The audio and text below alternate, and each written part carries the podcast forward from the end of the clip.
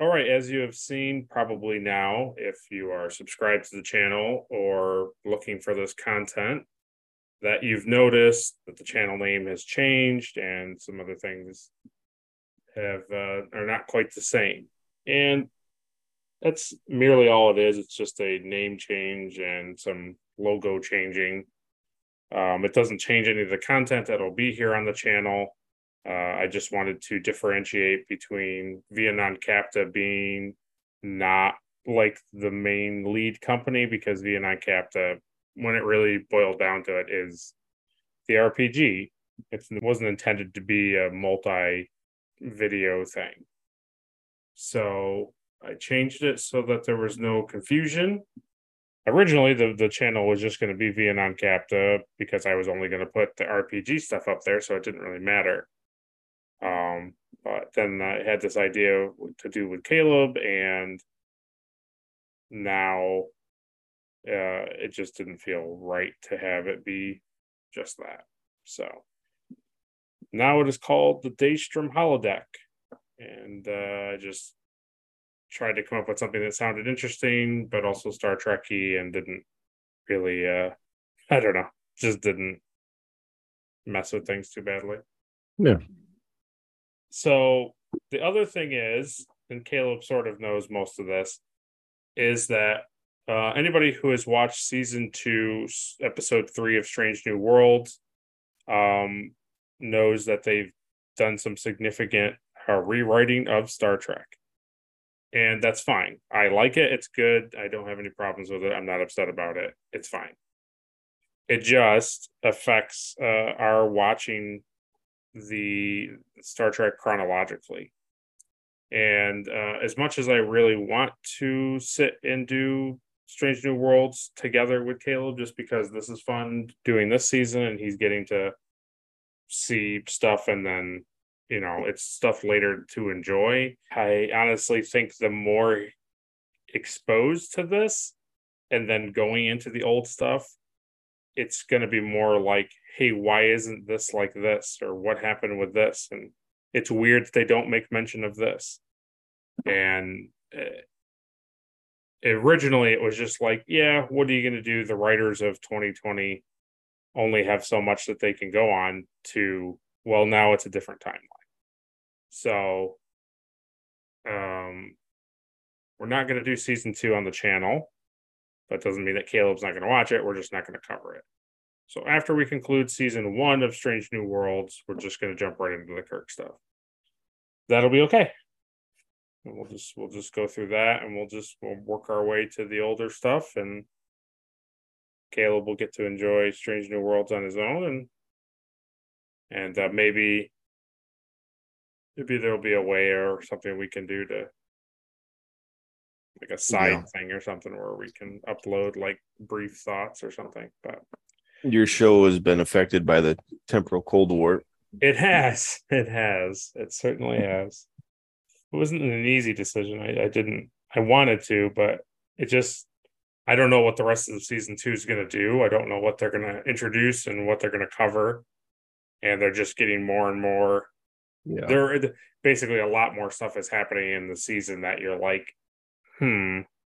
yeah, like that's going to be hard to explain how well, are they going to get out of this this thing that they're writing? They're like writing themselves into a corner, and you're like, well, yeah. how are they going to get to the original series? And then lo and behold, this episode comes out, and you're like, oh, well, that's how they're doing it. So I think what's happening is like the show is very successful. Oh, they want to keep going. They want to keep writing. So yeah.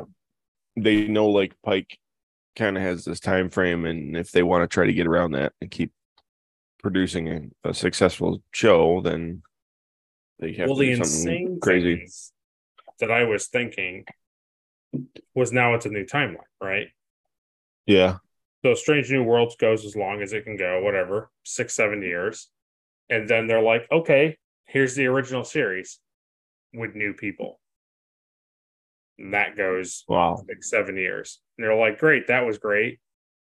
Now here's the next generation, or here's their here's Kirk movies with new cast people. It's like a thing where, you know, in 30 years, we might be literally watching the next generation like again That's like, crazy. younger people playing the characters. What? Yeah, that's insane. Yeah. So that'll be it, and uh, I'll be uh, I'll be fascinated to see what Caleb thinks when he gets to that uh, season two episode. Oh boy, and uh, I think if my math is correct, I think somewhere in the middle of August we should be starting Kirk. So Yay. yay! There's something on the wing. I'm all for it. I it's like a time capsule, you know. Yeah. Program complete. Enter when ready.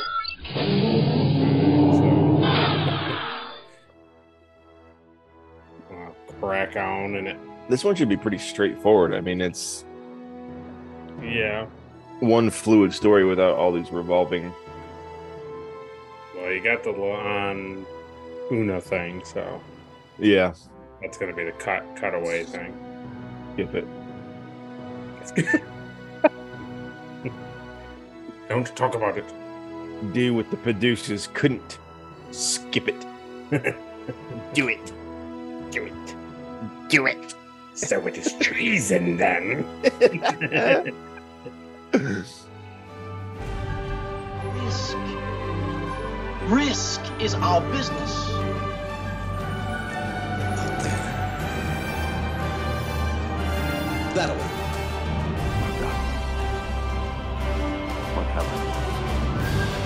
Starfleet was founded to seek out new life. Well, there it sits.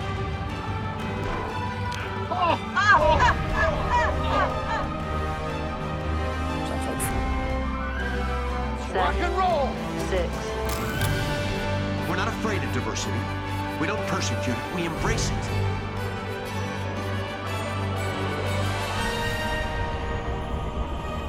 At least I won't die alone. Our Federation of Planets. And reach for the stars. Those were the days. All right.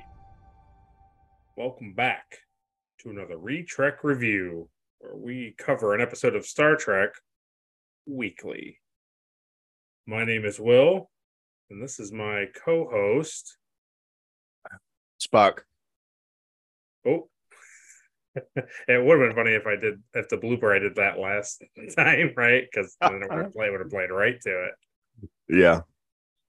This is Caleb, Caleb. reporting for duty, also known as Spock. aka Spock Junior. Spock Jr. Yeah. this week we'll be covering episode five of Strange New Worlds with the episode entitled Spock Amok. It originally aired June 2nd, 2022. It was written by Henry Alonso Myers and Robin Wasserman, and it was directed by Rachel Leiterman. The synopsis for the episode is it's a comedy of manners when Spock has a personal visit in the middle of, a, of Spock and Captain Pike's crucial negotiations with an unusual alien species. So, Caleb, what did you think of the episode? I really enjoyed this episode, actually. Okay. Hmm. I was wondering when I was watching it myself, I, you know, again, knowing what I know what happens, but I was like, I wonder if he's going to like any of this. Yeah. No, it was fun. It's a fun episode. It uh I always like seeing more like Spock do stuff and and and the fact that like he is like so good in the show hmm kind of lends to the fact that like he uh kind of shows some of his acting skills a little bit, you know. Yeah, I mean, him and the the other actress who plays T'Pring is Yeah, they're really good. like they're have they she both of them have to carry the show basically. Yeah, yeah, pretty much. Yeah, and I just like it. I like seeing um everything from somebody else's point of view. Like the whole overarching story, you know, that's the whole thing is like they don't understand why something is important to the other person. yeah. And um yeah, so I really I did enjoy it. I enjoyed it a lot. It would- felt it felt pretty Star Trekky, you know, something like oh yeah, bad crazy happens right before something important needs to take place. yeah, oh yeah, yeah, yeah. yeah. You gotta deal with it. The funny thing is, is I I thought how how tough it would be for um the lady who plays T'Pring because it's like not only does she have to I think her name is like yeah Gia San Sandhu. She looks Oh. really familiar to me. Oh, I don't know. She might be from something. I don't know.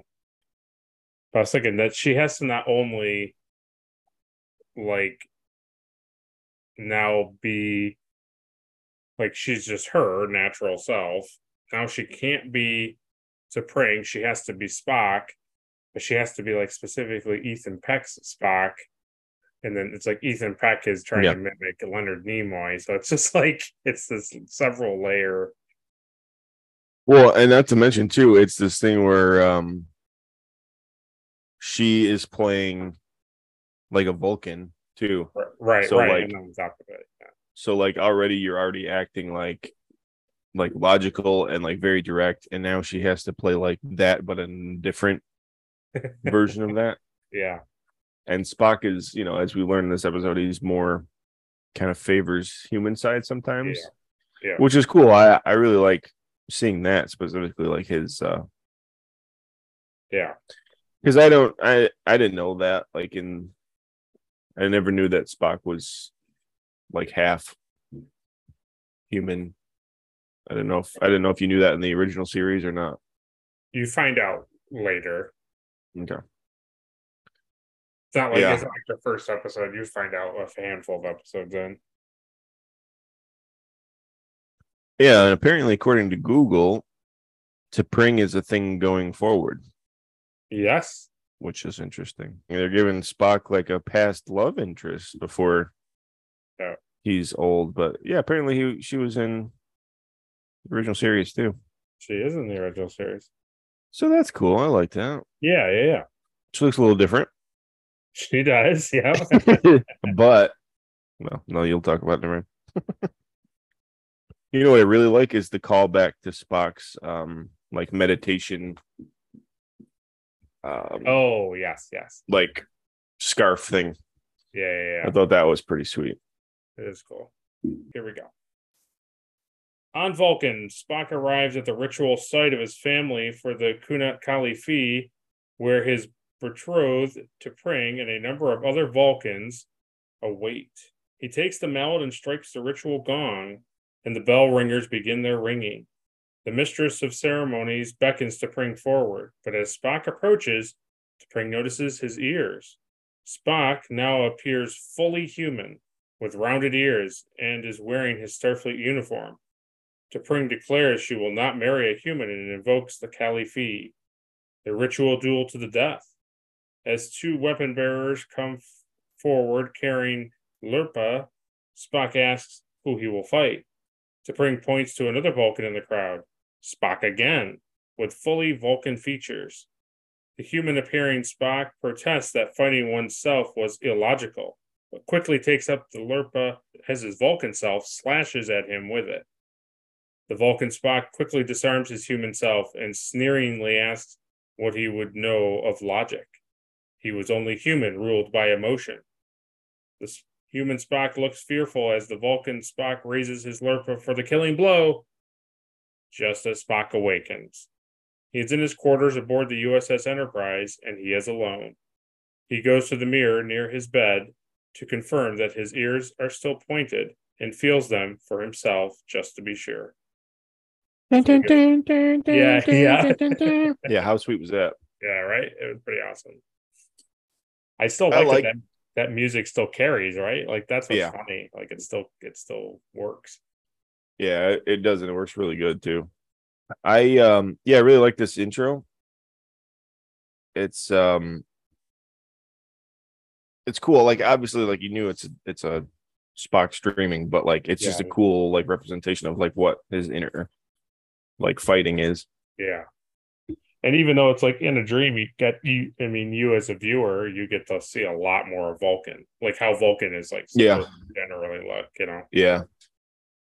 which is nice because it's one of the funny things that happened. It happens in this episode when they talk Vulcan to each other. Mhm. It's so funny that like Spock is is like I don't know, is like the Yoda of of Star Trek, where like Mhm. everyone loves Spock, like across the board. And Yeah. it's funny to me that Klingon, speaking Klingon and Klingon things is what is popular in the Star Trek community to the point where they're like, you can speak Klingon and learn Klingon and dress like a Klingon, but yet speaking Vulcan and all that stuff like doesn't have the same like there's not the same amount of uh, attention and like care to it, which is Yeah, it's it is that is funny. because like when you hear him talk, both of them speak Vulcan, you're like, oh wow, Yeah. you don't hear that too frequently, and it's just No. like, but why not? Like it's You hear like phrases and stuff, but you Right, never hear like full yeah. dialect. Which is interesting too, because it's like if they're so proud of their Vulcan heritage, it's funny that they even speak English like norm like in their day-to-day lives anyway. You know what I mean? True, true, true. And so what would she have done if the human Spock won that battle? She would have had to love him and kiss him. But she said she wouldn't marry a human. Yeah. The really cool thing is, and I, you know, I'm not going to talk about it too much, but like this whole thing is very, is borrowed from another episode, which is really cool. Gotcha. That's cool. It's also funny too that they, the only thing too, I wish that uh, they made Ethan Peck human, like Spock, look basically just like him in a uniform, right? They just basically didn't Yeah. the wig or combed his hair differently or something, and just put him in Yeah. form. And I wish the Vulcan Spock was a little like he had more, like they had given him more prosthetics or something to just make him look even more alien. Yeah. Yeah. I appreciate too that like the human the human Spock had like his uniform and his delta on, Mhm. clearly showing that, that like that's his human alliance. And then Vulcan Spock was like in like ceremonial like robes and stuff. Like I, I like that was cool. Yeah, that's true. Because that's pretty much what makes him like lean more towards like humans is like being a part of the Federation. Yeah, exactly.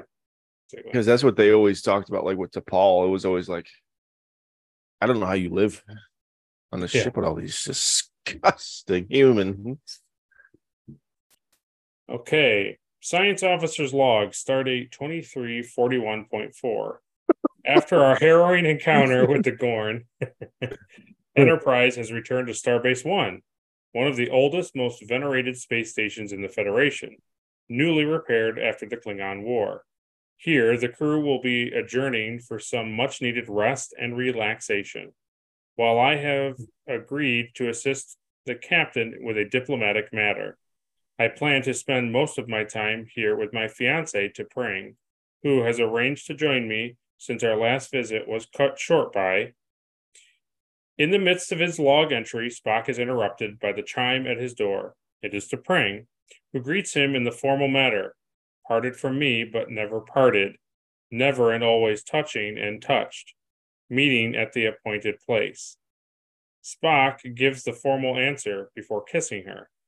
T'Pring casts a critical eye around the room, saying that it looked very human, and she found it hard to believe a Vulcan slept there.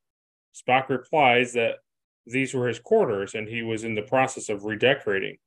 She withdraws her criticism until his redecorating is complete and thanks him for arranging accommodations for her colleague, Catil. Spock hopes she finds them adequate before asking T'Pring about her presence there. T'Pring asks if he knows about her professional responsibilities, and Spock recalls that she was engaged in rehabilitating people for their crimes by showing them the true path of Vulcan logic. T'Pring explains that one such person, Barjan Taor, has been reported in the area. Spock recalls that he had been responsible for the uprising on Kepler 22b. The Vulcan authorities had sought him for some time. Spock thinks that T'Pring has some work ahead of her, but she replies that this was the reason that Catil uh, accompanied her.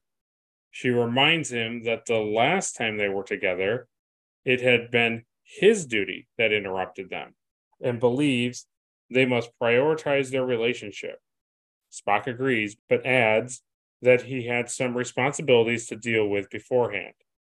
T'Pring, somewhat cold now, answers that she expected nothing less. He thinks her disappointed, but she says she is realistic. He assures her he will be free to dine with her that night. It's kind of cool. So it like sets up like what she's there for. Yeah.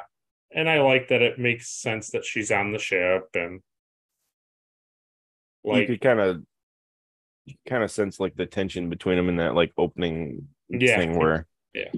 he's like, Oh, but you have this, and she's like, Well, yeah, that's why I brought like an advisor. I don't have to be there. he's like, Yeah, but I don't have one of those. nope. I don't have a replacement.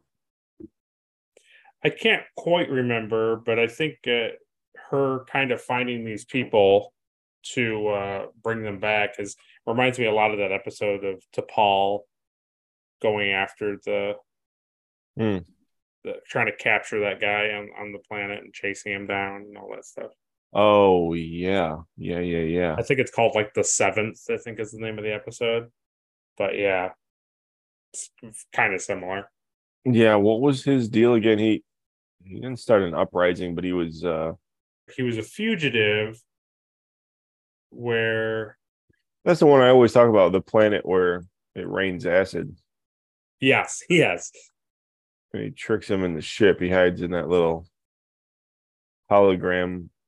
Oh, that's what it was. It- he was a he surgically altered himself, and he was a Vulcan operative who was assigned to infiltrate a cell of smugglers, but eventually became one himself. Well, that makes uh, sense. Kind of like that episode, but not super much like that. Yeah, so her her thing in this is that she's trying to get people to like come back yeah, to like the way of the Vulcan.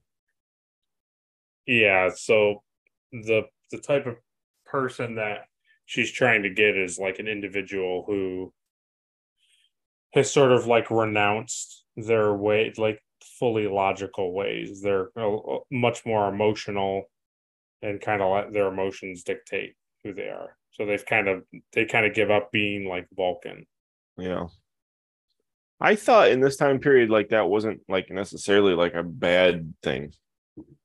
It's not necessarily like incredibly bad. It's more of like a lot of Vulcans who break away from that type of thinking usually become like criminals. Yeah. because that's kind of Spock's point in it. He's like, "Oh yeah, I've heard of that guy. He he was he was a part of this uprising." Yeah. That I get. That's where- bad. It- It's kind of like, well, his uprising probably was was really less of like blow things up and destroy and kill people. It was probably more like he was encouraging people to, you know, Yeah. change their way of thinking or something. Because that last season of Enterprise was very much like they found that old tablet and realized that like that's not Mhm. what the teaching was ever supposed to be. It wasn't they weren't supposed to be so like logical about everything. Like everything, yeah, Yeah. It showed that like the council like hid stuff from people that they didn't agree with yes, just because they didn't like it. it's basically things like mind melds and um as you see in this episode like katra changing like like that type of stuff Yeah. and then like be, being less xenophobic and being more open and things like that were kind of like rejected yeah, okay. they thought like oh well they're disgusting acts and they're like no that's kind of like what it is plus Yeah. a lot of it too as you learned in that episode is um i don't know if only one or a couple of the guys on the council were like were romulans so it's like they were also suppressing Oh. like the vulcan people That's the other thing that too that was funny about this episode is like when you get to the 3D stuff, it's always like no matter like what part of space you're in, it's always like Romulan territory or oh, yeah it's either the klingons or the romulans one. yeah. They're like, oh well, this is this, yeah, they're right on the border of Klingon and Romulan space. Like, yeah, of course it is. yep It's very much like because this was made in this in the 60s it's very much like a call to like westerns of like Oh, you have a wagon a wagon trail with your cattle and you have to get through like yes. indian land and form Yes. roads and yes. The Vulcans are our Native Americans, yeah and the Romulans were like evil Native Americans, and Yeah. the Klingons are basically like, I think in a in a sad way, I think they were just supposed to be like foreign people. what about the orions They're more like smugglers. They're more like pirates. It's kind of they're slavers Yeah. In the conference room, Captain Pike, Spock, and Cadet Uhura are being briefed by Admiral April, who shows a map displaying highlighting the Rongovian Protectorate, a small but vitally important piece of territory between the Klingon Empire and the Romulan Star Empire. It's the fastest route to, to the other side of the Beta Quadrant, but without safe passage. The Federation keeps losing ships there. Pike asks why there have been no inroads made with them before, and A- April replies that they have been unusual, unusually private up to that point. That changed after dip- a diplomatic overture by the Tellarites. Pike, with a somewhat knowing look, asks how that went.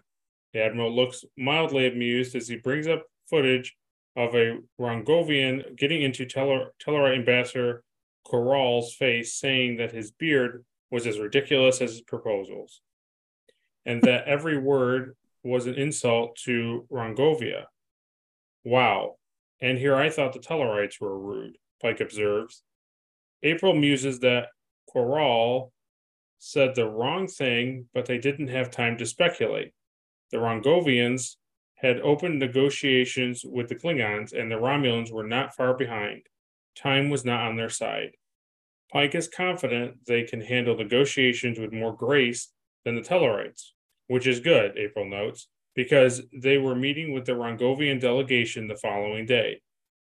The Rongovian representative would be the one who had met with Corral, Vasso Legalia, captain of the Rongovian flagship, which was docked to the station. Uhura recognizes the ship as a solar sail ship, which April explains was brought out for ceremonial occasions. Whenever the Rongovians sign a treaty, they fly their new allies' flag in tribute. yeah that ship was cool That ship was very cool. I always like when they show older, like the Tellarites and stuff like that. yeah Just like any of the old original founding species, I'm always like, hey, cool, you know. there's a couple other things i recognized in this episode too was like uh the bolian Oh yeah, yeah. yeah. i was like oh that's cool I like how they introduced these new aliens because it's like him yelling at the Tellarite kind of clues you in like immediately. Like hmm I was I, when I first saw the episode, I was like, mm, "That's interesting that he's being rude to the Tellarite because that's what Tellarites do." So it's like I was already kind of clued in that maybe this guy, this is what they do. yeah They just mimic how they're how like especially when they especially when they come in talk to the humans yeah starfleet it's very much like they're totally you're like okay something's going on with these guys. Further discussion is interrupted by La'an, who is who reports a problem. this is kidding. The Rongovian delegation has arrived already and are demanding to speak to Pike immediately. Pike has her show them in, and their spokesman begins by saying that they have been sitting and waiting on their ship while the Federation officers discuss the upcoming negotiations. April recognizes him as Captain Vasso. When the Admiral identifies himself, Vasso bluntly states he will only speak to Captain Pike. Captain identifies himself and tries to break the tension by saying if he had known the delegates were coming early, he would have cooked up cooked them up an Earth specialty. Vasso laughs and appears glad to meet the captain, formally identifying himself and his first officer Brax. Uh, Pike introduced Spock, Uhura, and La'an, the latter of whom leaves to attend to the security things. Brax sees Spock as a Vulcan, famous for logic, and believes he is a vo- has a voice in the Federation's governance. Spock replies that all Federation members have a voice in, in its governance, something the Rongovian finds confusing. To which an amused Pike agrees. When Vasso asks how they determine who is in control, Pike explains that it is determined by a vote, an effort to listen to all their members' voices. The Rongovians, too, are listeners, as empathy is a strong part of their society, something few people understand. Clapping Pike on the shoulder, Vasso chooses to get started with the negotiations. The thing I liked the, the most about this was just the fact that, and it keeps happening, like the more they talk and they like poke at, like, why should we join the Federation? Mhm. I like the realism of it that like rather than just being like, well, the Federation's great and of course you want to be a part of it, you moron. Yeah. I like as it goes on, it's it's like they have to really they force the writers did a good job of like forcing the characters to explain it. Like why why would you join the Federation? Like what makes Yeah. the Federation so great in comparison to other places? And not just seem like it's just another corporation that's trying to like can take Right. control of like majority of Yeah. like outer space. Because I had Because to do- that's very much what it feels like sometimes. Yeah, absolutely. And that's the thing that I had to do when we were writing the game and you guys went to Kate and met the Caseyans. I had to like, okay, now I have to sit down and like, Yeah, how do I explain it. explain it? Like, why, wh- why, what, what makes you guys better than the Klingons? You know, type of thing. So, Yeah, that was a little bit easier of a battle. yeah, true. Yeah, I like that. I like that in this episode. I like like the negotiation and like reasoning why and how that would be confusing that like it's not just one person in control. So, meanwhile, Lieutenant Ortegas and Nurse Chapel arrive in sickbay, looking for Dr. Mbenga, telling him that they were ready to go for shore leave. While they are in casual clothes, the doctor is still in uniform, surprised that it was time already. He has been collecting data to share with his colleague, Dr. Baroa, an expert in non invasive surgical techniques, who has come all the way from the other side of the quadrant to meet him. Meanwhile, Ortegas asks about a Lieutenant Dever, whom Chapel has been involved with, asking if she should keep a communicator open or rely on hand signals. Chapel re- replies there was no need. The thing she liked about Dever was how they were on the same page. The casual, no attachments, this is just for fun, zero commitments page, as she puts. Ortegas notes that this was more of a book than a page and reminds Chapel that she had the same thing about a woman on Argelius 2, something Chapel calls a misunderstanding, as it was only one time. Ortegas corrects it to be one very entertaining time, to which Chapel asks how being chased by live phaser fire could be fun. Mbenga steps out, fully packed and still in uniform, but with a hat adorned with fish lure, fishing lures. Mbenga plans to go fly fishing, having heard the biospheres on the starbase had everything. I like his hat. Yeah, me too. I do like actually like his hat. Yeah. I'm glad you actually got to see him like fish a little bit too in that one like that one throwaway scene. It was a very much throwaway scene, but it still was Yeah. funny. It's cool. I always like to I always like to see shore leave. Yeah, it's it's funny how um it's funny what the what the writers decide for these people, right? I don't know if there's anything in the original series that speaks to any of these characters like what they're what they're expressing in any of this. So it's just funny. They're like, okay, we're gonna make Nurse Chapel be this like flirty, go by the seat of your pants kind of person, and like Ortegas is like just a person who just is looking forward to shore leave and Yeah. hangs out, and then like Benga goes hmm. to like m- medical conferences and then goes fly fishing. And, Yeah. It's not really shore leave. It's like a work trip almost. right, exactly. because that's what's always funny too. But but um, Malcolm and Tucker did the same thing. I mean, they they would always go like hang out at the local bar or you know Yeah, try to like hook up. But like, it's funny that like you go on shore leave and you just go sit at the bar. It's like you could just do that on Enterprise. I'm sure you just hang out. it's true. But I like seeing the other the other term of that. Like I really like seeing like um Una and uh La'an and they're like they just love being on the ship when it's empty. Yes, yes, yes, yes. I like seeing that. I like that too a lot. It speaks to their characters too more. the other thing I thought that was funny was when he was like, "I'm going to go fly fishing on the biospheres," and I was thinking, "Are- aren't those things like protected? Like, are they going to let you fly fish on those things?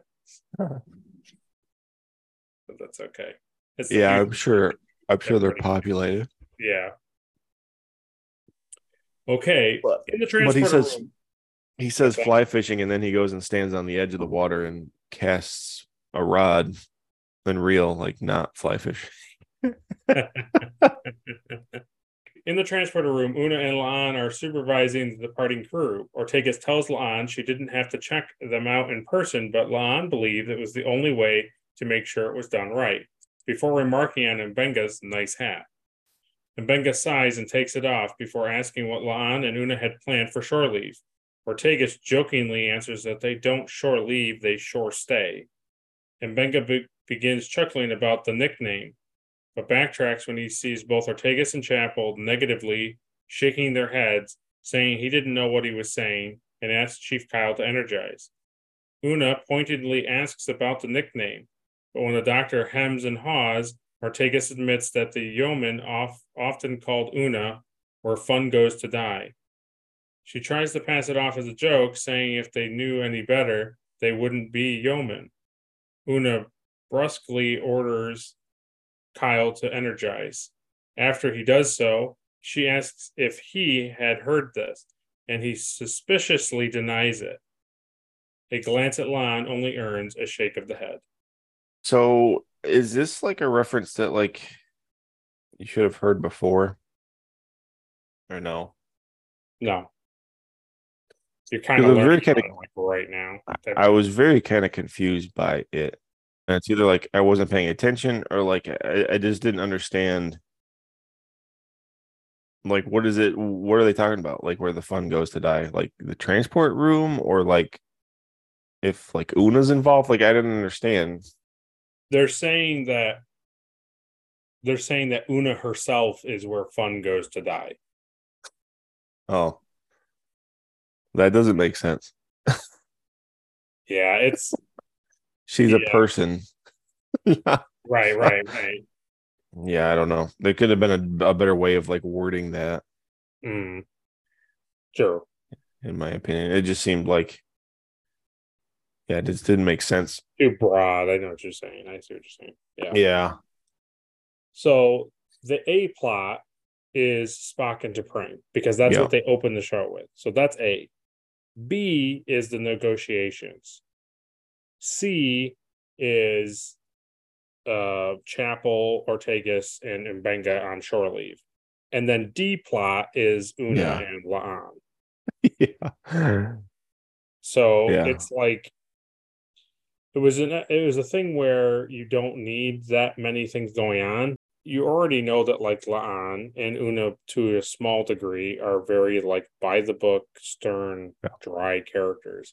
Yeah, so you don't really need to like overly express that point. I mean, you kind of got it. I think her literally the joke of her saying they sure stay was a good enough joke to just let it That that was fine. Yeah, that that was I thought was funny. Okay, so Spock returns to his quarters, apologizing to, to T'Pring about the unexpected start of the negotiations. While she does not doubt his duty's importance, she reminds him that they had agreed that this time would be for them and that she had set aside important work of her own so that they could meet. She believes that mutual sacrifice was crucial to a successful relationship, and Spock agrees it was indisputable. She worries that his Starfleet service makes him behave like a human and would make them incompatible. She tells him that perhaps he should prepare for his important work and brusquely leaves. Spock looks over to see the meal prepared and bows his head. So like you're telling me like Vulcan is so perfect that like nothing ever comes up Right. like unexpected. Like nothing unexpected ever comes up where like you have to deal with something immediately. You know what I think it is, what it boils down to? Because I was thinking the same thing. Like, why is this not like why is this such a big deal to her? Like, of course, things come up and then her her person ends up like contacting her and she would have had to have left. And I think what it is, what it boils down to is the fact that she doesn't like the Federation. She doesn't like Yeah. this doesn't like the Federation. She doesn't like that Spock is involved with Starfleet. Well, it's the same thing that you've seen since like Enterprises. Like they don't they don't think that that's like a worthy like Vulcan place to like spend your your time. They don't they, they don't view that as being like important for like Vulcan. Right. Yeah, So- yeah. I mean, she's actually doing stuff for like Vulcan, and he's not really doing anything. Right. No. So it's already this like thing of he's better suited somewhere else. Right, right. But like you said too, it's funny because like she, you know, she gets all upset that like he like had something come up and didn't make dinner. And she says, Oh, well, I moved all my stuff around. But then like you see like the next day, like her thing wasn't even planned till that day anyway. She had like three days on board before she even had anything Right. right. scheduled anyway. It was like, what? of course you Yeah. were free. I also enjoyed whatever that Vulcan pyramid of like rice vegetable thing is. when he cuts that's over, I was like, what's that? Uh, it's got no flavor on it, I can tell you that. Yep. In Starbase One's lounge, Chapel is meeting with Lieutenant Dever. She thinks they don't have to stay and talk and go have fun. Dever, however, seems to have something on his mind, wondering where their relationship was going. He wonders if she should transfer to his ship, the USS Skylark, or if she if he should transfer to the Enterprise. She suddenly sees Spock sitting in the lounge alone and says abruptly that she needs to check on her friend and would speak to Dever later. Yeah, I don't- she likes Spock.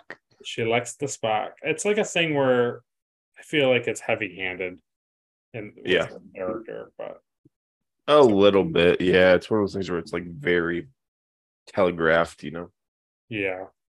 Back on the ship, La'an asks why Una allows the whole nickname business to bother her. Una denies that it bothered her. If anything, she was more bothered by the fact that she never knew about it before. She asks if La'an did, and not only did the security chief not know, she didn't care either. Una is concerned that her not knowing makes her feel out of touch, given that as a senior officer, she wasn't exactly part of the crew.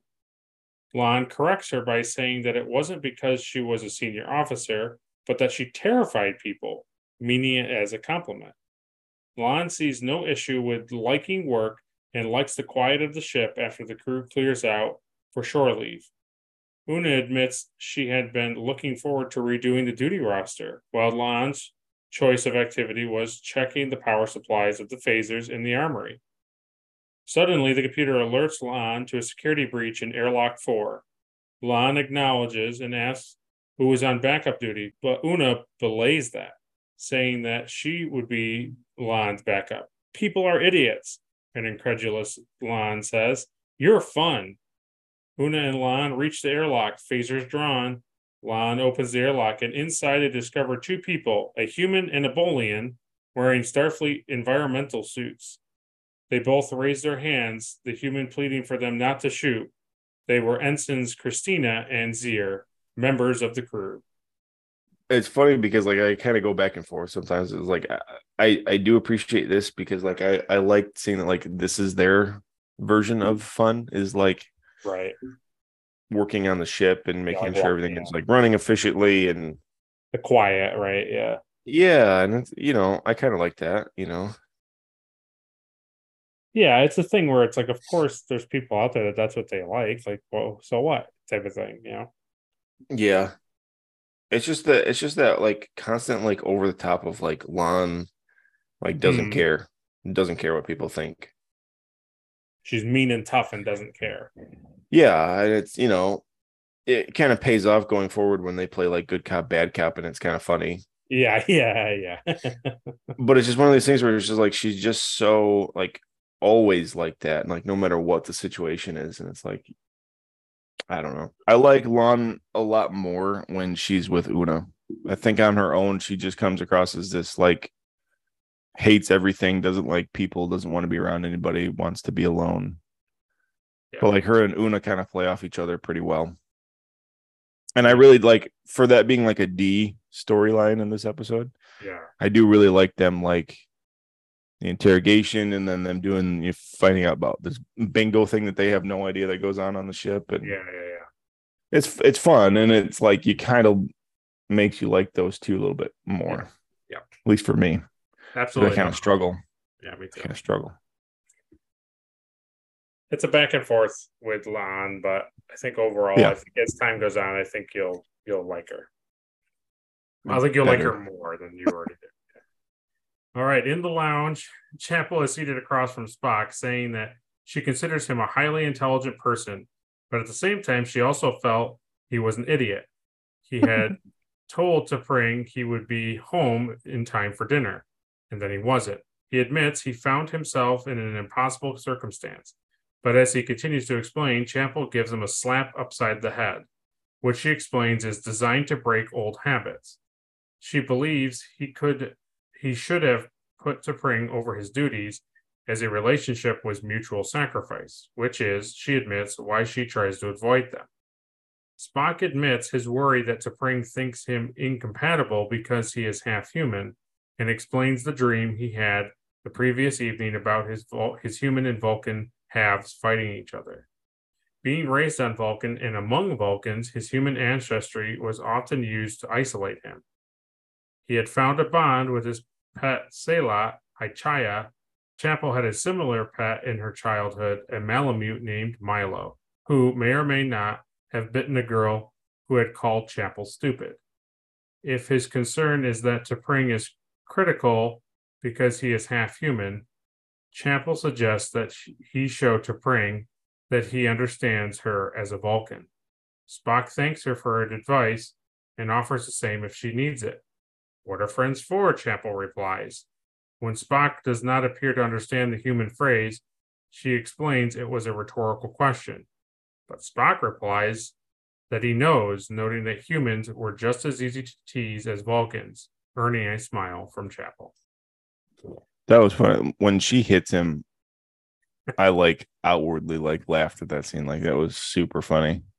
it's like so super like I loved it. Yeah. Like Then him being like- That is a human expression I do not Yeah. with.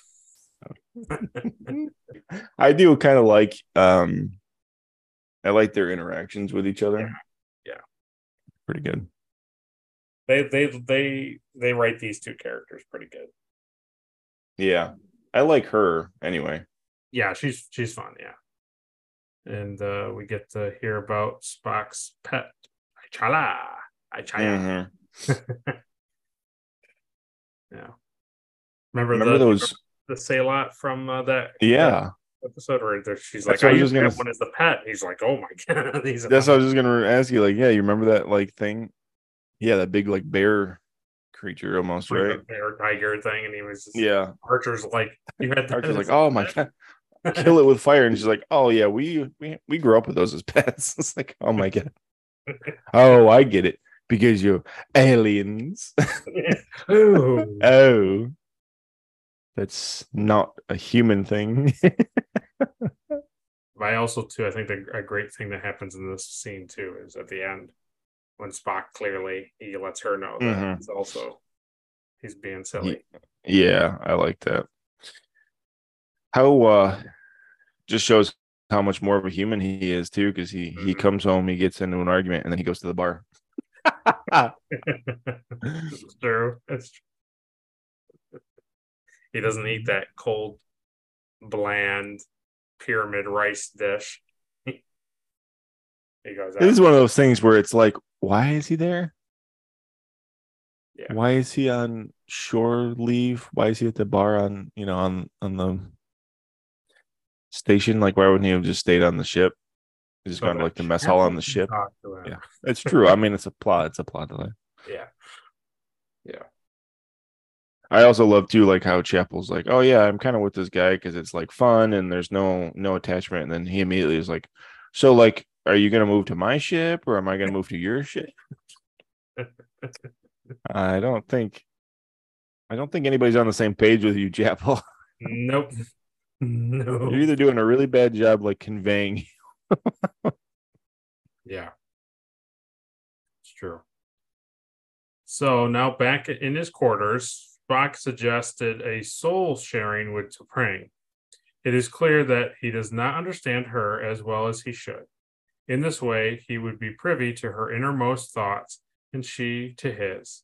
He asks if she consents and she agrees.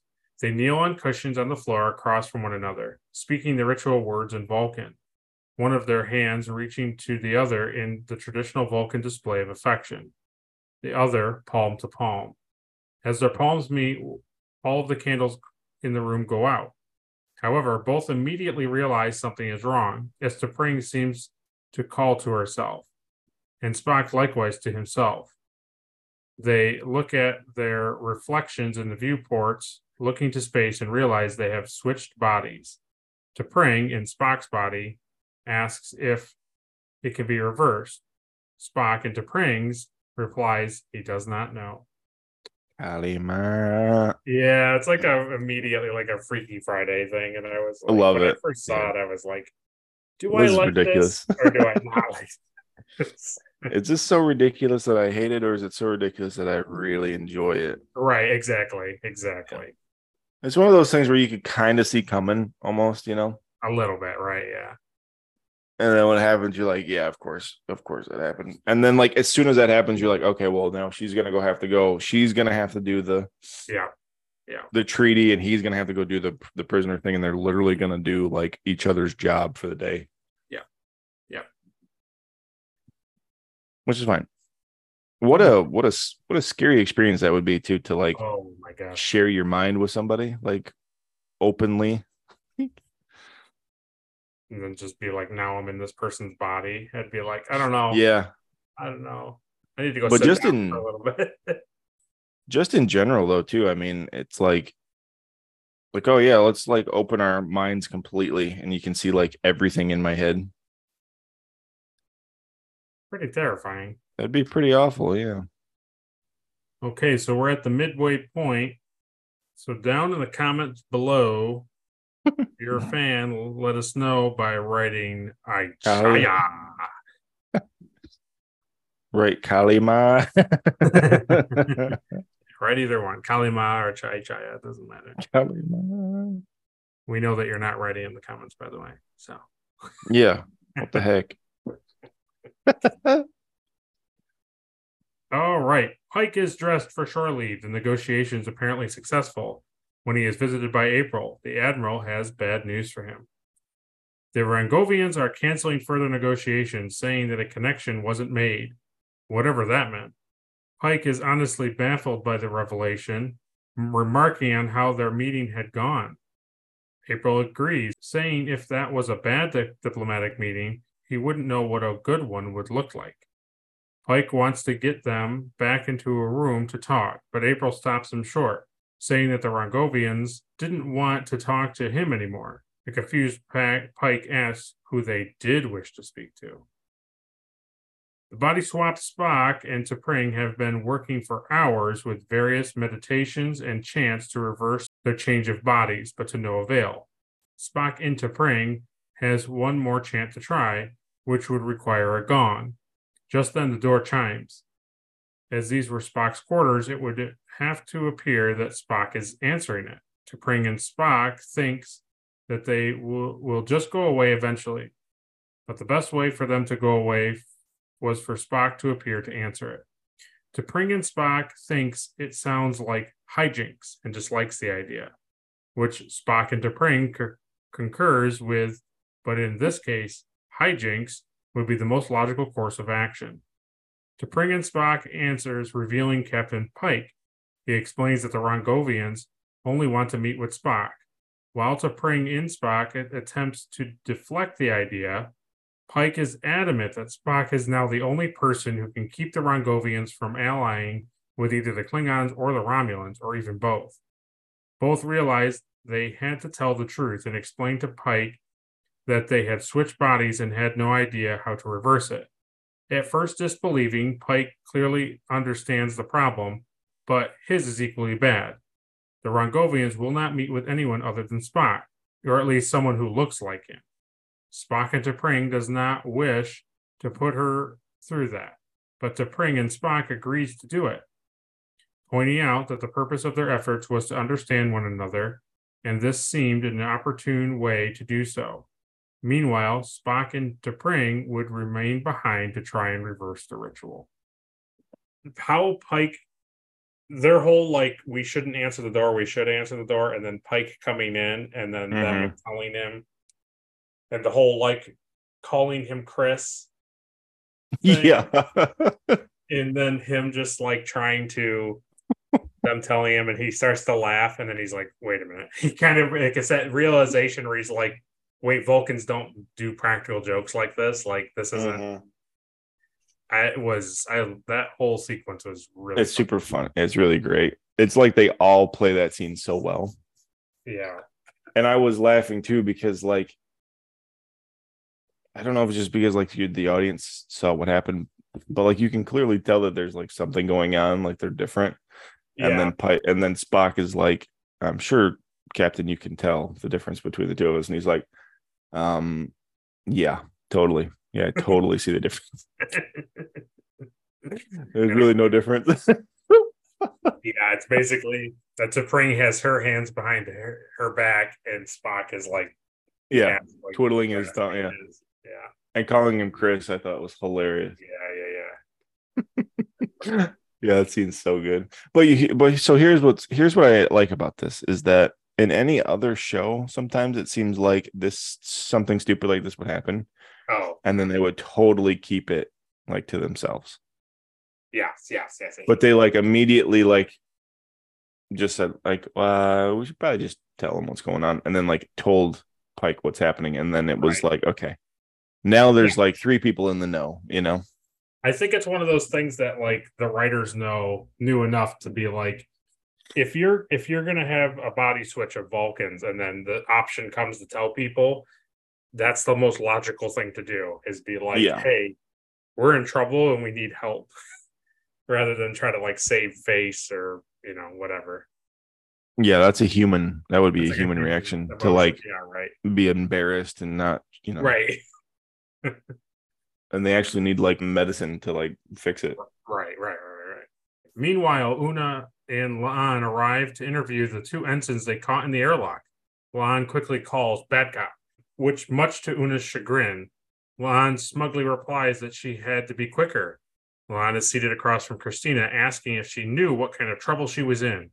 When Christina says she doesn't, La'an threateningly tells her to start talking, or the next time she did would be at her court martial. Meanwhile, Una is all smiles and understanding with Zaire, saying she had been an ensign too once, and it was all right to be nervous. Zaire says she didn't want to get into trouble, and Una assures her she wouldn't be, asking if she wanted coffee.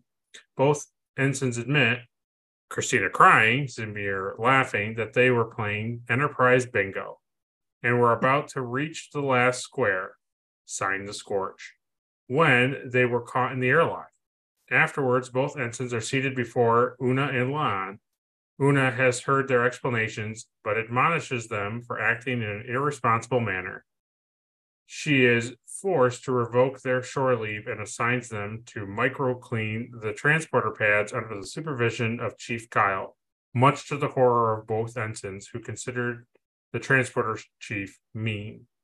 After dismissing them, Una looks to La'an and asks incredulously, What the heck is Enterprise Bingo? La'an has no better idea than she does. Yeah, because it's fun. It's fun, it's enjoyment. Yeah, it's it's funny that the way that Una plays off that scene as good cop is like perfect. yes, yes. Oh, and if they if they didn't do that scene before where like she beats her to saying bad cop, like I would never even assume that she would have like wanted to be like the bad the bad the bad Right, cop in right. that. And I also like the fact that La'an saying bad cop and then saying things like court martial and the other ensigns crying is also showing Yeah. that like La'an is really like lay, laying it down. Yeah. Like she also doesn't really want. She's not trying to be a jerk. She just likes being the bad the bad cop. Yeah. Yeah, that's I that's totally fine. Yeah. I, it was a the good way of editing, like the two of them, like like cutting back. Yeah, the back and forth. Yeah, I love it. Crying, crying. That was, that made me laugh. And then they're all in the room and they're just like, yeah, so no shore leave. And you're gonna go scrub filters with Yeah, like even though shore leave is almost over anyway. yeah, right, right. That's right. Meanwhile, Spock and T'Pring receives a message. It is Catil who explains that the rendezvous with Barjan Taor had has had an unexpected development. Barjan is refusing to meet with Catil and only wishes to meet with T'Pring. Spock and T'Pring tries to avoid it, but as Pike had been about the Rongovians, Catil is adamant. Only T'Pring can accomplish their mission. It's funny immediately, right? Like immediately. It's like, oh well, now you also you also have to do her. Yeah. job. I was like, Yeah. when I originally saw it, I was like, oh boy, here we go. just like I didn't hate it, but I was just like, yeah, of course. hmm Yeah, I mean it's very much like okay, you're both gonna do each other's jobs and and like actually, you know, the old expression like walk a mile in my shoes, like it, you're literally gonna do it. Yeah. Okay, got it. Alone in the bridge in the crew lounge, Una and La'an discovered the origins of Enterprise Bingo, almost exclusively played by the ensigns and the enlisted crewmen. In order to achieve bingo, they must complete a series of tasks. La'an shows Una the list, which includes items such as setting the universal translator to the Andorian language, sitting in the captain's chair, and lastly, sign the scorch. La'an found the list in Zier's quarter during a routine inspection. Una thinks that if this is what passes for fun, she is happy to be Fun's funeral. La'an confesses she doesn't understand it. So La'an suggests maybe they try to understand it to get a better understanding of the crew. So the cool thing is, is I they have a picture here of what the Enterprise bingo is, and I was like, all Mhm. right. So it's use transporter to reflavor gum, phaser stun Yeah. duel, Yeah. turbo lift two floor shout challenge, which we saw. I like that. That was pretty funny. Yeah, set the universal translator to Andorian. What?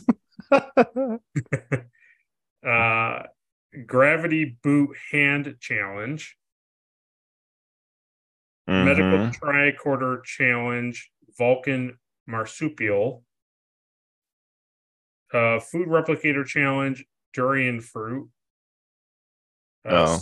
Sneak a tribble into the transporter buffer. Oh my god, that's funny. Sit in the captain's chair.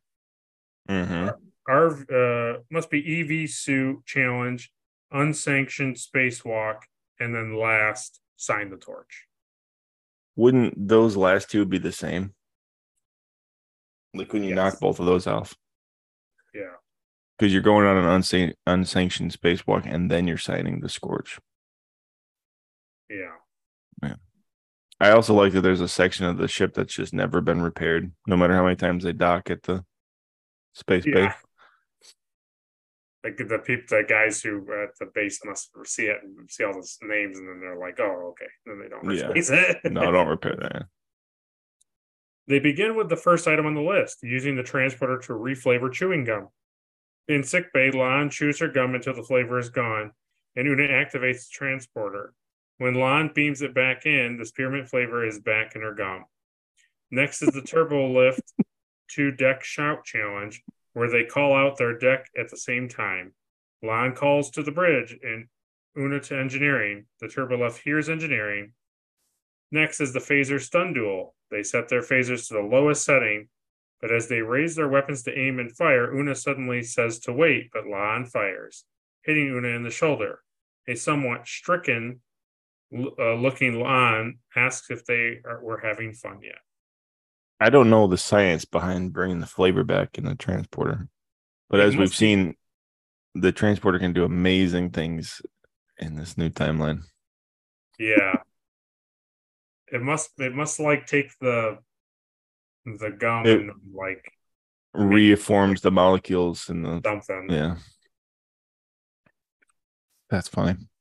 I would be afraid to even have gum in my mouth on the transport. you come through and you're some weird bubble man. or just the, the terrible thing is like you don't realize that the gum's not in your mouth anymore because you're on a new planet and you're taking it in, and then you go to take a step forward and you're just like this. Like your whole body is like a gum. your knee, your knee just goes. Yeah, exactly.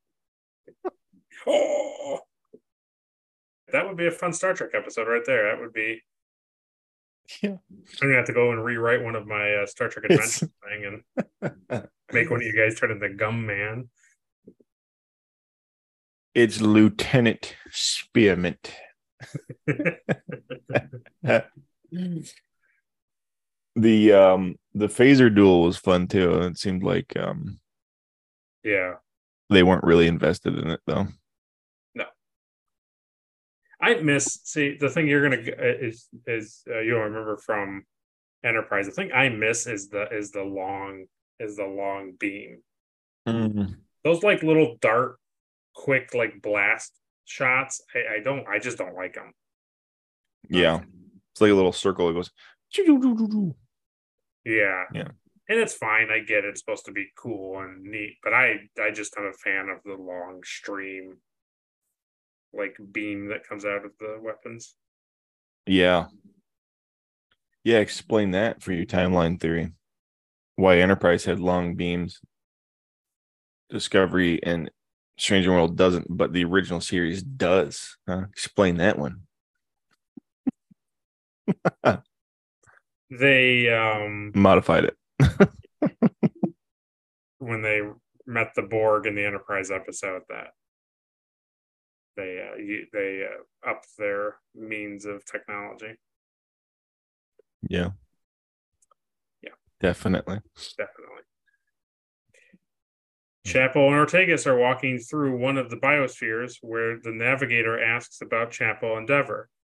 Chapel did not tell him about her feelings, worried he would want to get serious, and he had tried to read her some poetry, which she judges as oddly not terrible.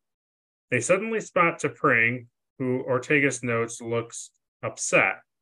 Chapel admits that she had tried to give Spock some relationship advice.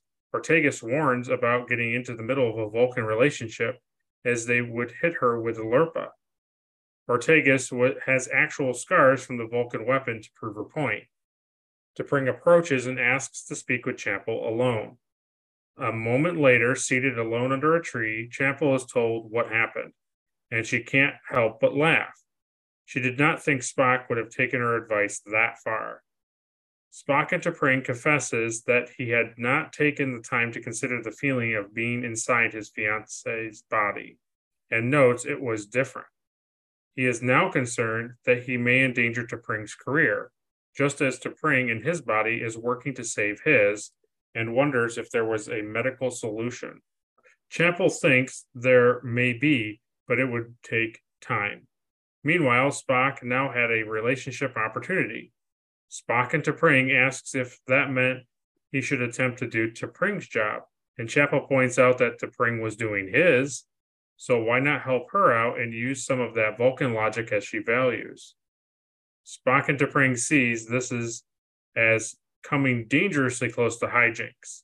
Hey, who doesn't love hijinks? Chapel replies cheerfully. It was nice that he went and like basically just went to her and was like, please help me.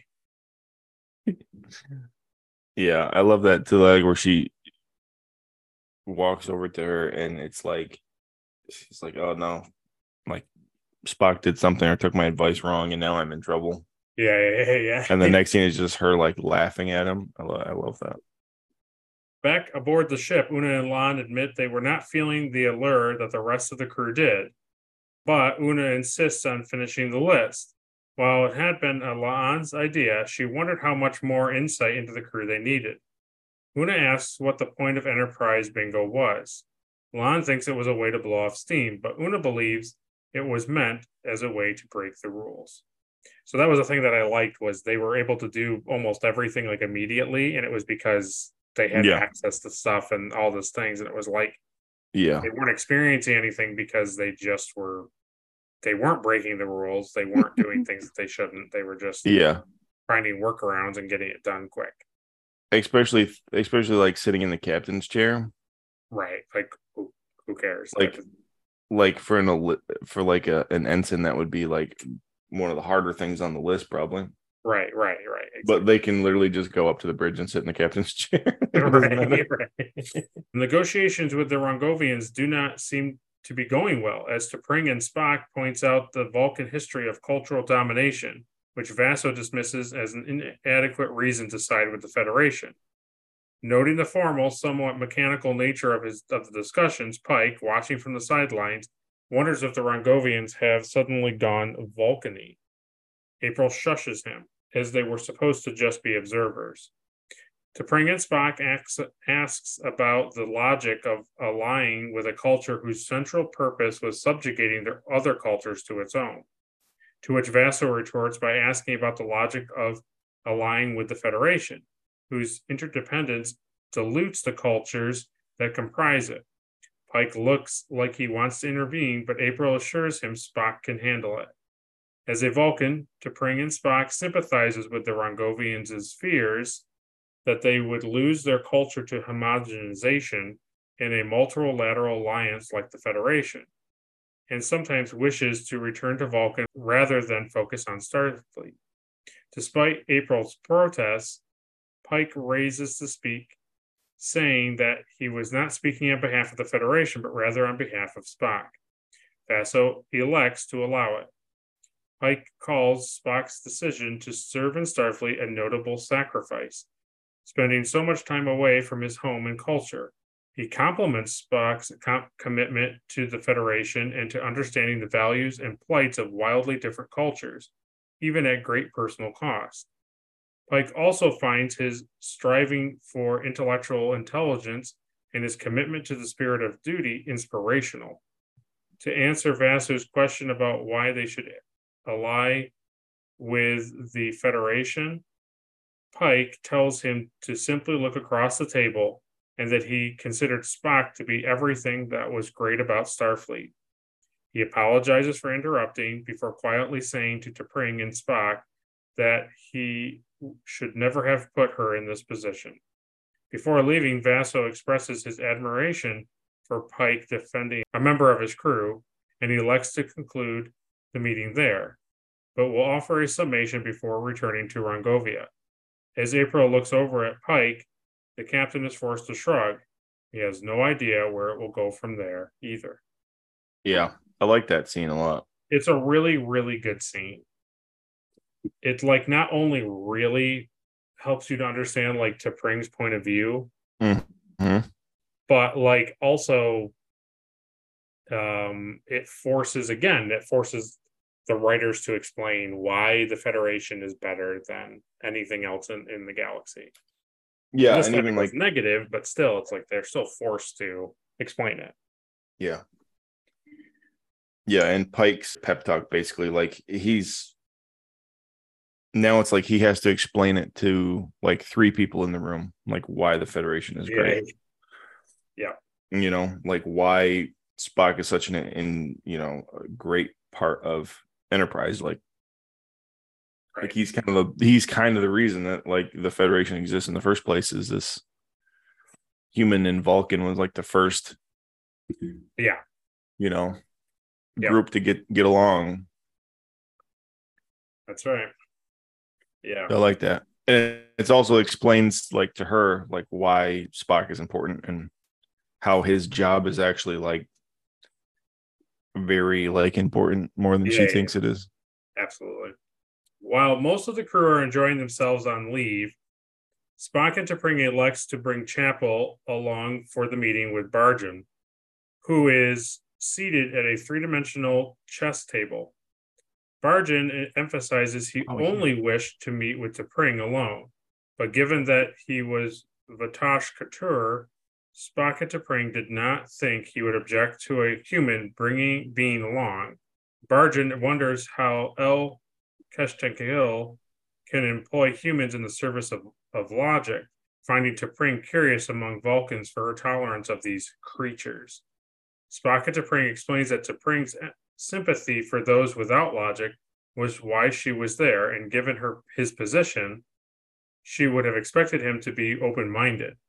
Barjan encounters that while it was one thing to find strength and emotion, it was another to marry a half-human, knowing that she was betrothed to the son of Sarek, noting how she defended Vulcan ideals on the one hand and insulted them with the other.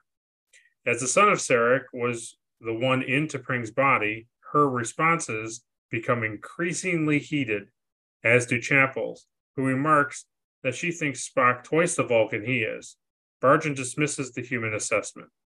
Attempting to stay in character, Spock at T'Pring asks what circumstances would warrant bringing him in for rehabilitation. Barjan says at that point, there are none. He had come fully prepared to engage in rehabilitation, but seeing the company his captor keeps, he has changed his mind. Spock at T'Pring suddenly knocks him out with one punch, then remarks to Chapel that perhaps they should keep that part of how they capture Barjan under wraps, as Spock considers the response a tad too human. Chapel thinks it just the right amount. So it was really cool to see like three dimensional chest Yeah, yeah, because that's something I I do remember from like the original series, yeah. and like you don't really see it. No, not too awesome. much. No. Mm. So that was kind of cool. Yeah.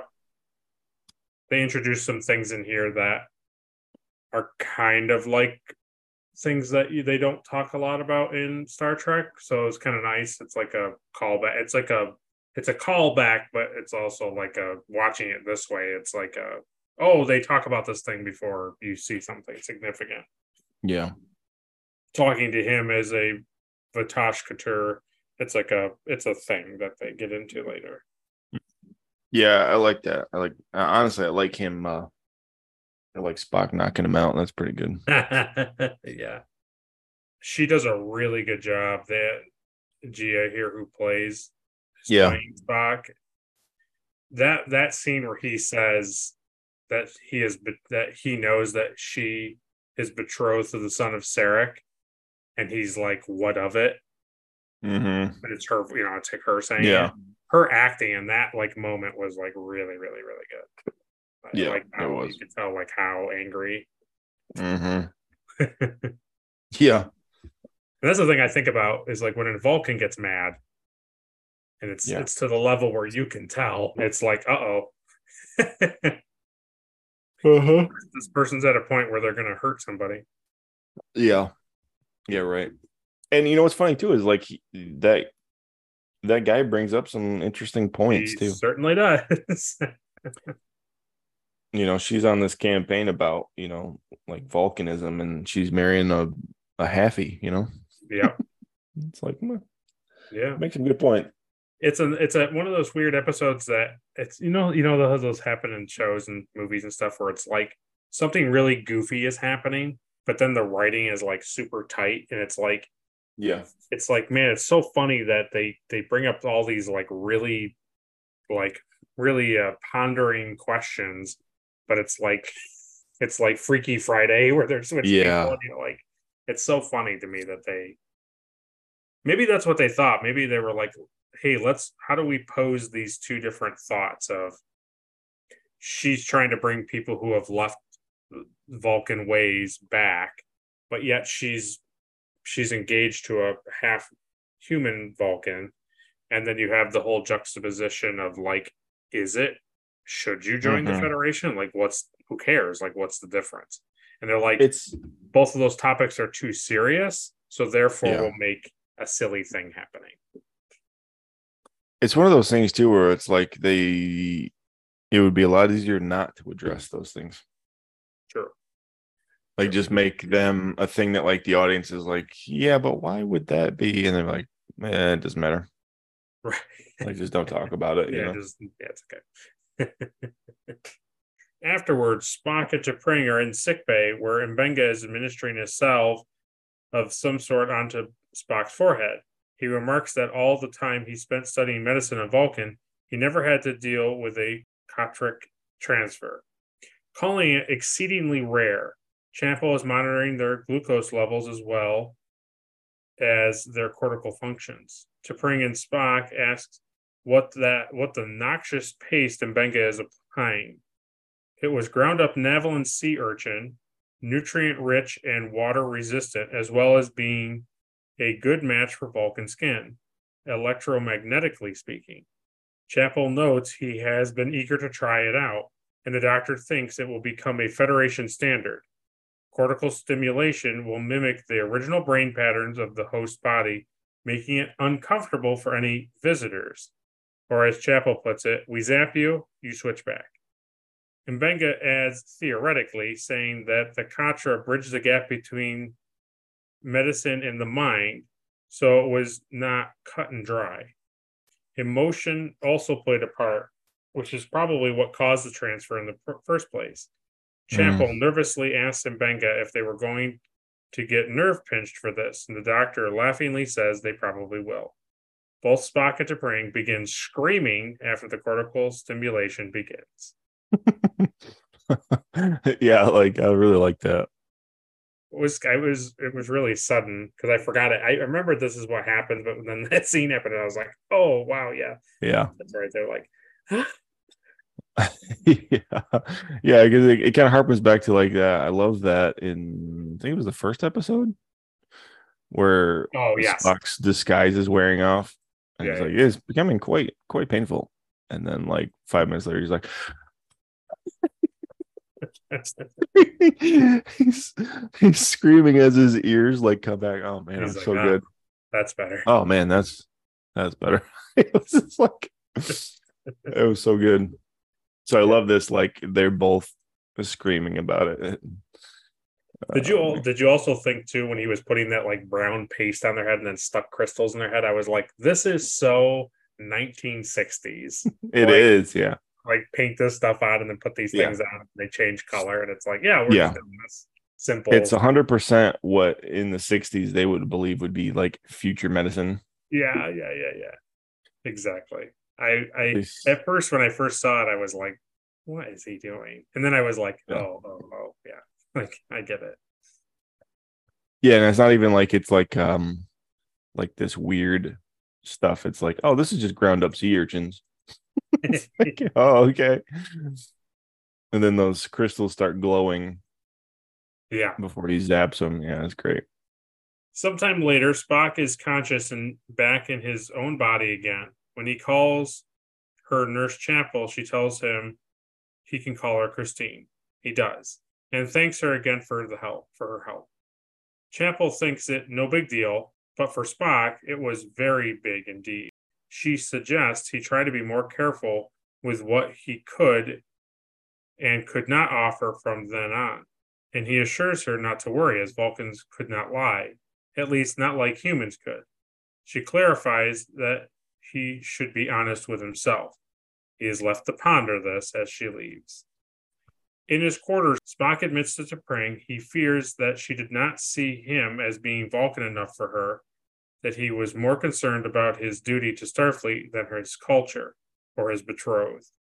He confesses his feelings about Vulcan were not easy, as he had not as he had been forced to prove his Vulcanness, and any deviation was seen as proof he did not belong.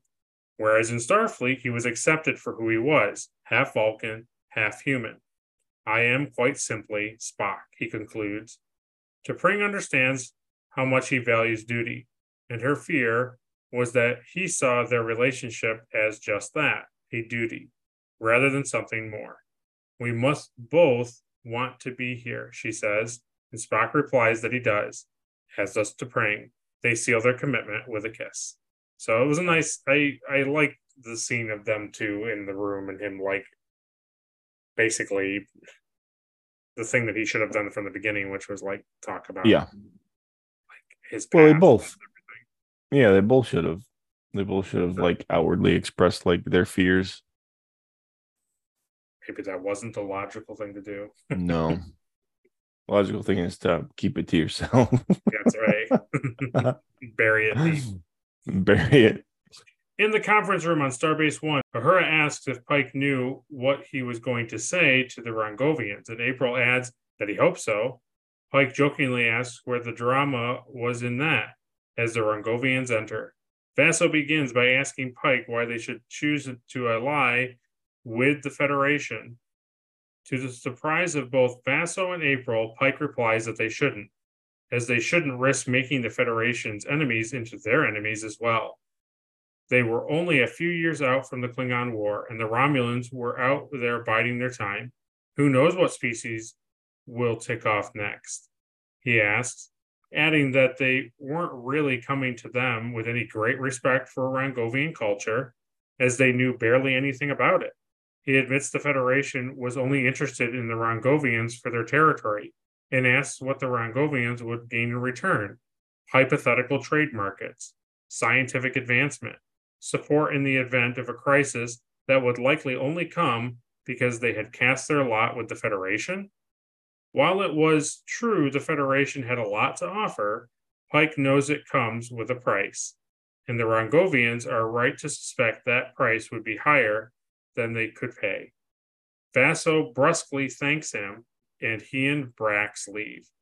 April asks Pike what he was doing, and Pike answers he is playing the hunch the admiral is incredulous that Pike is risking an important an important strategic alliance over a hunch. But Pike points out that the Rongovians had been rude to the Tellarites, reasonable with them, and deeply logical when talking with the Vulcan. Uhura asks if Pike thought they were simply copying who they came in contact with, and the captain confirms he had at first, but wonders if it was all a diplomatic technique. They responded positively when he spoke up for Spock, even though it violated their specific request that he not be involved. He thinks they were looking for someone to take their point of view, radical empathy, as he puts it. They admire others' capacity to see things their way. They look out to see the solar sail on the Rongovian flagship open up, and they are flying the flag of the Federation the alliance is made. Yeah. So this scene to me, it's another one of those great like speeches that you talk about that they give Pike. Mm-hmm. And he just kind of goes and it I as much as he's talking negatively and being like very real and tearing down like the absolute core of the federation of what happens when they have like admission yeah into their into their governance. Yep. It's also like a really cool thing that he he plays to what how they are as a culture, like what what they enjoy. Yeah. So it's one of those things to me where it's like I love Pike. I love the character of Pike. Mm-hmm. But um if you didn't like Pike for some reason, I could see how you would always be annoyed that like he's always the smartest person in the room. Mm, I see. You know what I mean? Like to play devil's advocate, it's like you have all these Federation people and you have that that admiral guy, and it's like Pike's the one that inherently like learns about this species and deciphers it by the when he needs to. Yeah, yeah, and he does that. He does that a lot, and I think that just sure. comes down to him being a good a good captain. He's a yeah quick study, you know. Yeah. And well, I like that. Of, that's kind of the thing that they do in Star Trek a lot is like captain characters, like characters who are ranked captain, are always like quick thinkers and they're on their feet and they're always like, yeah, oh, oh yeah, yeah, yeah. But once a character shifts to being an admiral, they're not like stupid. They just are more out of touch. Yeah. Well, they're not experiencing stuff all the time. They're they're on a base or they're on a ship. Right. So it's like back in the day, you would imagine that cap that Robert April as a captain was probably a pretty slick guy. But yeah. now that he's constantly in meetings and he's like you're saying he's on the base and he's just he's doing a lot more like diplomatic and uh, like paperwork stuff. Bureaucratic. Yeah. That was the word I was trying to think of. Like bureaucratic stuff. Yes, exactly he's out of touch. He's not having to use that that brain muscle as much as Pike is, where you got to like Yep. you got to be able to be everything all at once. You know, out you're the you're the uh, flagship of the Federation. So, Yeah, it's true. but the but it's cool because that's kind of what they do. Even with characters that you like, they eventually become admirals in the Star Trek timeline. Like different characters do, and they just are like they're different. They're just different people, and it's it's a Hmm. cool beat that they kind of touch on a lot. They don't ever come out and say that. It's just it's just obvious, kind of a That's cool. they do. That ship opening up with its thing and the flag and all that, that was pretty that was pretty cool. Mm-hmm. I like how that ship Yeah, I did like that. Yeah. I don't know who gave him the flag on the way out, but that's all right. you there, sir, before we board, give us the flag. Okay, there you go. It needs to be three thousand feet long. like, all right, burn that Klingon flag that we got and hoist. That would have been hilarious if they gotten the thing and then it was the Klingon flag and it's like they're like Captain, they're they're arming weapons, like they're shooting the starboard.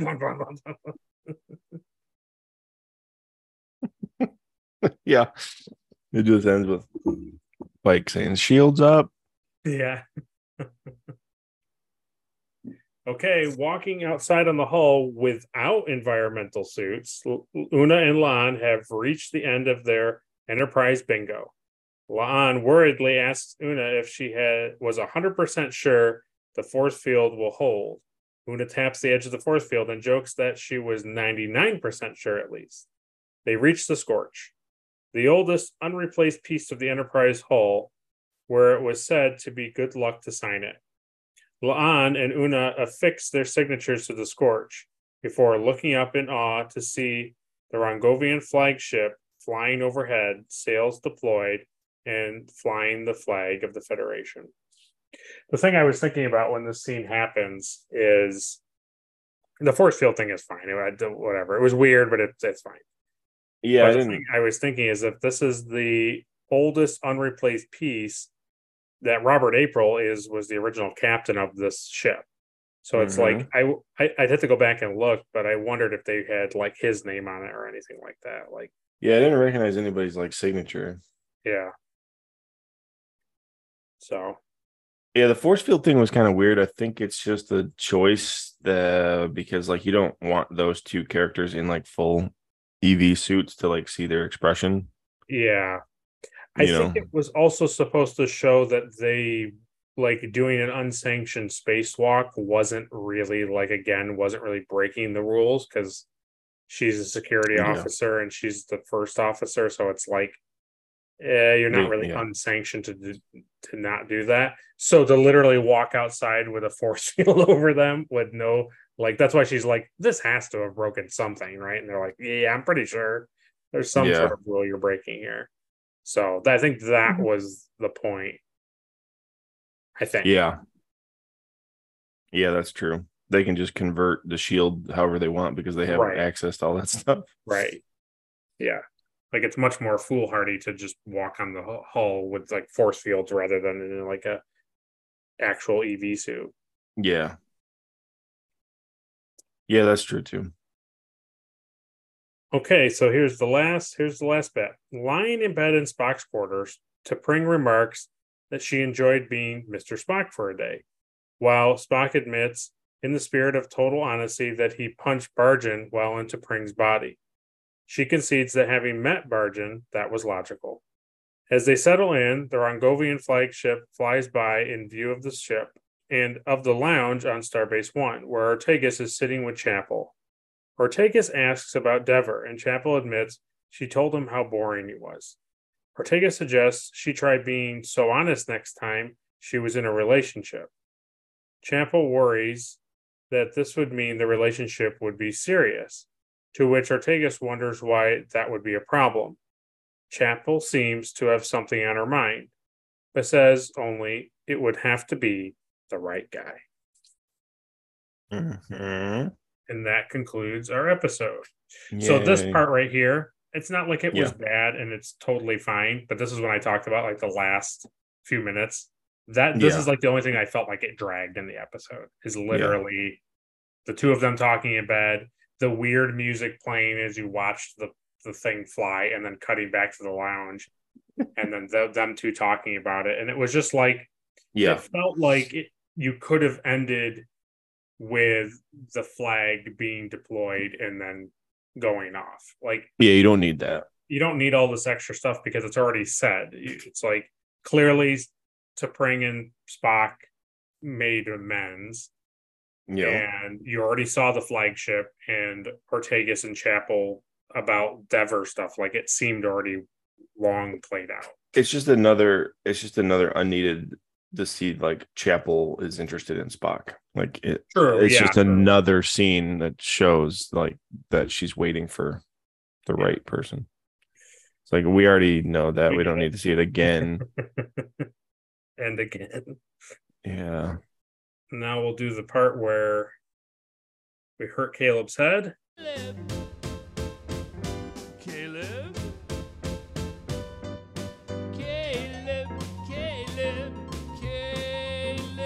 Who gets the Elizabeth Cutler Award for being most forgettable?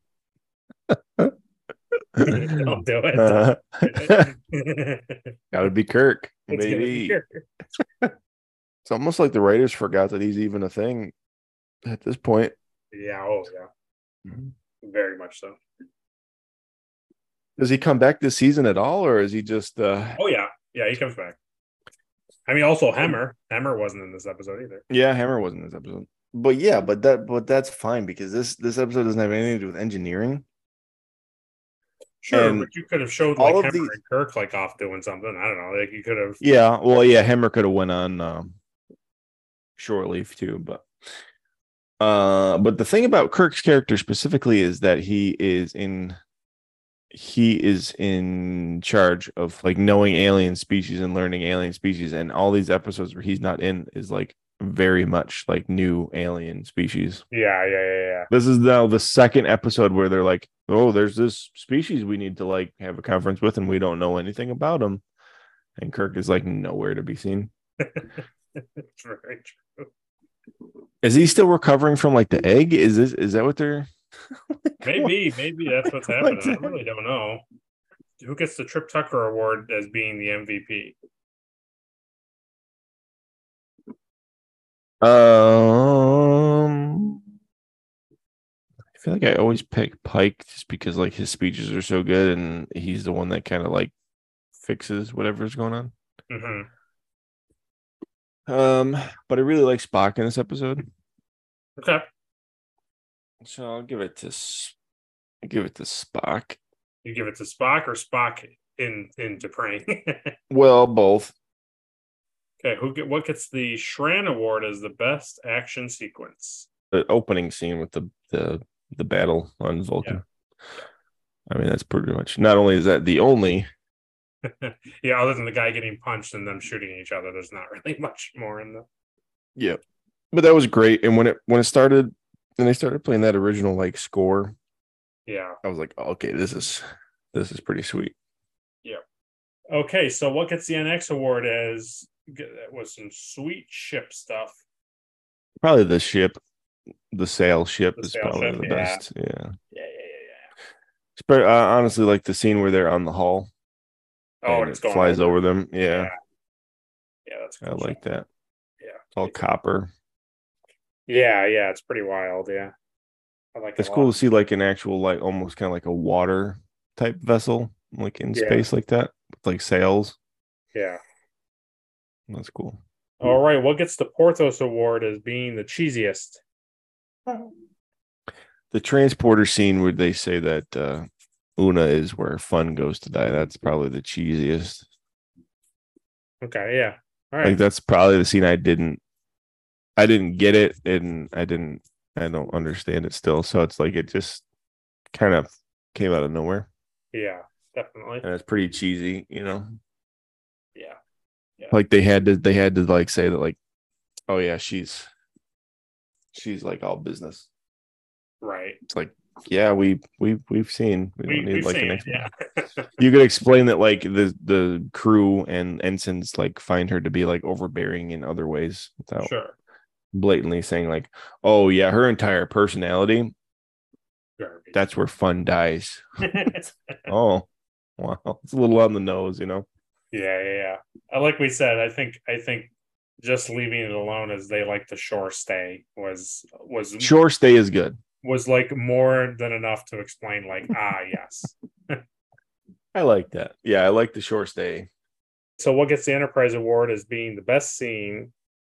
Pike's speech at the end. Okay, yeah, where he's talking to him. Yeah, Yeah, and he basically tells him like, "Yeah, you don't want to join the Federation. It's it's really bad, honestly. Like Romulans and Klingons are gonna like attack us anytime, and yeah, yeah, yeah. and then they fly away with the Federation. yeah. Yeah, it is easily the best best scene. I'm afraid your enemy Klingons are really my enemy Klingons. yeah, to me it was uh it was uh, either for me it's either that scene or the scene when um Pike comes in and they explain to Pike what happened. Yeah. But I think that's more of like a funny scene rather than like the actual best scene. yeah, no, I we- like that scene too. We didn't talk about, or I didn't get to. I forgot to ask you earlier on. Like, what did you think of uh, Pike's like variant uniform? Did you like it? Oh, the green one, yeah, it's sweet. Yeah. Yeah, I forgot all about that. What? So what? What is that about? Like, what does he just It's wear just that like a- when they're on base? it's just like a different it's a different i think it's like supposed to be like a um there's probably some star trek lore that i could look into explain it but i think it's just like a variant shirt for hit for the Hmm. captain Does Kirk ever wear green? Don't I? Yeah. yeah i mean that's where they're getting it from is from the original series Yeah, I could have swore I remember seeing Kirk wearing green. yeah there's a couple of there's a couple episodes and scenes where he wears pretty much it doesn't look exactly like that because this is more modern but basically the same thing It's almost like he wears that because like they're aboard the space station. He's not like actually on duty, but he's kind of on duty.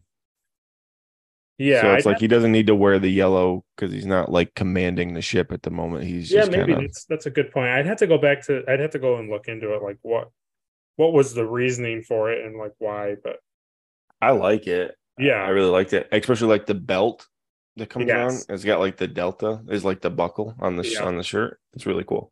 i like the thing that makes it funny is like when kirk wears it it just looks like he's wearing like a like, like a, diff- green sweater. like a different green sweater kind of pajama thing but and then this it made it look more like a de- like you're saying like a deliberate choice yeah. like oh well when i'm doing this thing i wear my green tunic type of thing Yeah. yeah Yeah, it's cool. when I saw the episode, I was like, "Oh, dude, cool!" Because it's like you don't really, they never really show the green tunic like that. Yeah. It's funny because you know me, I'm all about the enterprise like uniform. yeah, But I'm really starting to like enjoy these like uniforms, like the tunic and the pants. yeah. There's The a tunics are always pretty good. yeah, there's a there's a thing about it that just, I think it's just nostalgia. Even if somebody It's like classic, didn't yeah. watching it, yeah, it's a classic feel, and it just it, it's Star Trek. There's no, there's no, it's undeniable. You know, Yeah. Yeah. It's like when you see an original stormtrooper. It's like Oh my god. it's just like as much as the clone trooper helmets are cool and all that it's just like it just screams star wars you immediately Yeah. Well, yeah, and honestly, the original Stormtrooper and Clone Troopers like are so much better. Like they like those the the first order helmets and suits. Like they don't they don't Yeah, do anything for me. for me either now Uh, it's like they're just a wide. It's a wide chin. Like it could come out and they're like they look huge on like whoever wears it. Yeah. Just- yeah I don't true. like the shape of it. Okay so write in the comments what you thought about this week's episode. Let us know if you thought T'Pring and Spock switching bodies was good was not good was it funny? Um let us know what you think of uh Caleb's award you know? Was there somebody that you thought should have gotten the MVP different than so things like Yeah, that. tell me- down below what you thought. Tell me how wrong I am. yeah tell us how wrong and stupid we are. Yeah, and then let us know what uh, color shirt you want Pike to wear next week. Yeah. Speaking of next week, we will get into episode six of Strange New Worlds with the episode entitled Lift Us Where Suffering Cannot Reach. Starting to get into these long titles. These long Yeah, uh, starting to get into Shakespearean the, titles. Long, long titles. Bring us to the heavens where the suffering does not begin to fall on the earth. so that's us this week. So as always, like if you like, dislike if you dislike, subscribe so you keep up with our content and ring the bell for notifications so you don't miss it. My last week's video uh, got copyright claimed by putting in so many videos, audio videos, which I think the music is what got more claimed than the Yeah. actual talking.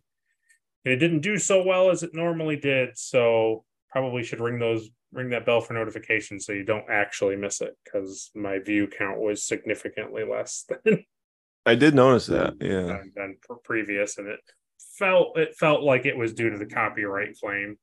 Maybe not, Yeah. but it, but it just Yeah, maybe. So thanks for watching, and uh as you'll see going forward, it will be the it'll be the Daystrom holodeck. It will be the channel to watch. And uh next week we'll cover uh, episode six. So check out uh, Caleb's channel as always. Give him a subscribe. There's uh, Star Trek stuff over there if that's what you're looking for. But if you just like general prop building, 3D printing, more content like this where we, we review things, that's over there on his channel.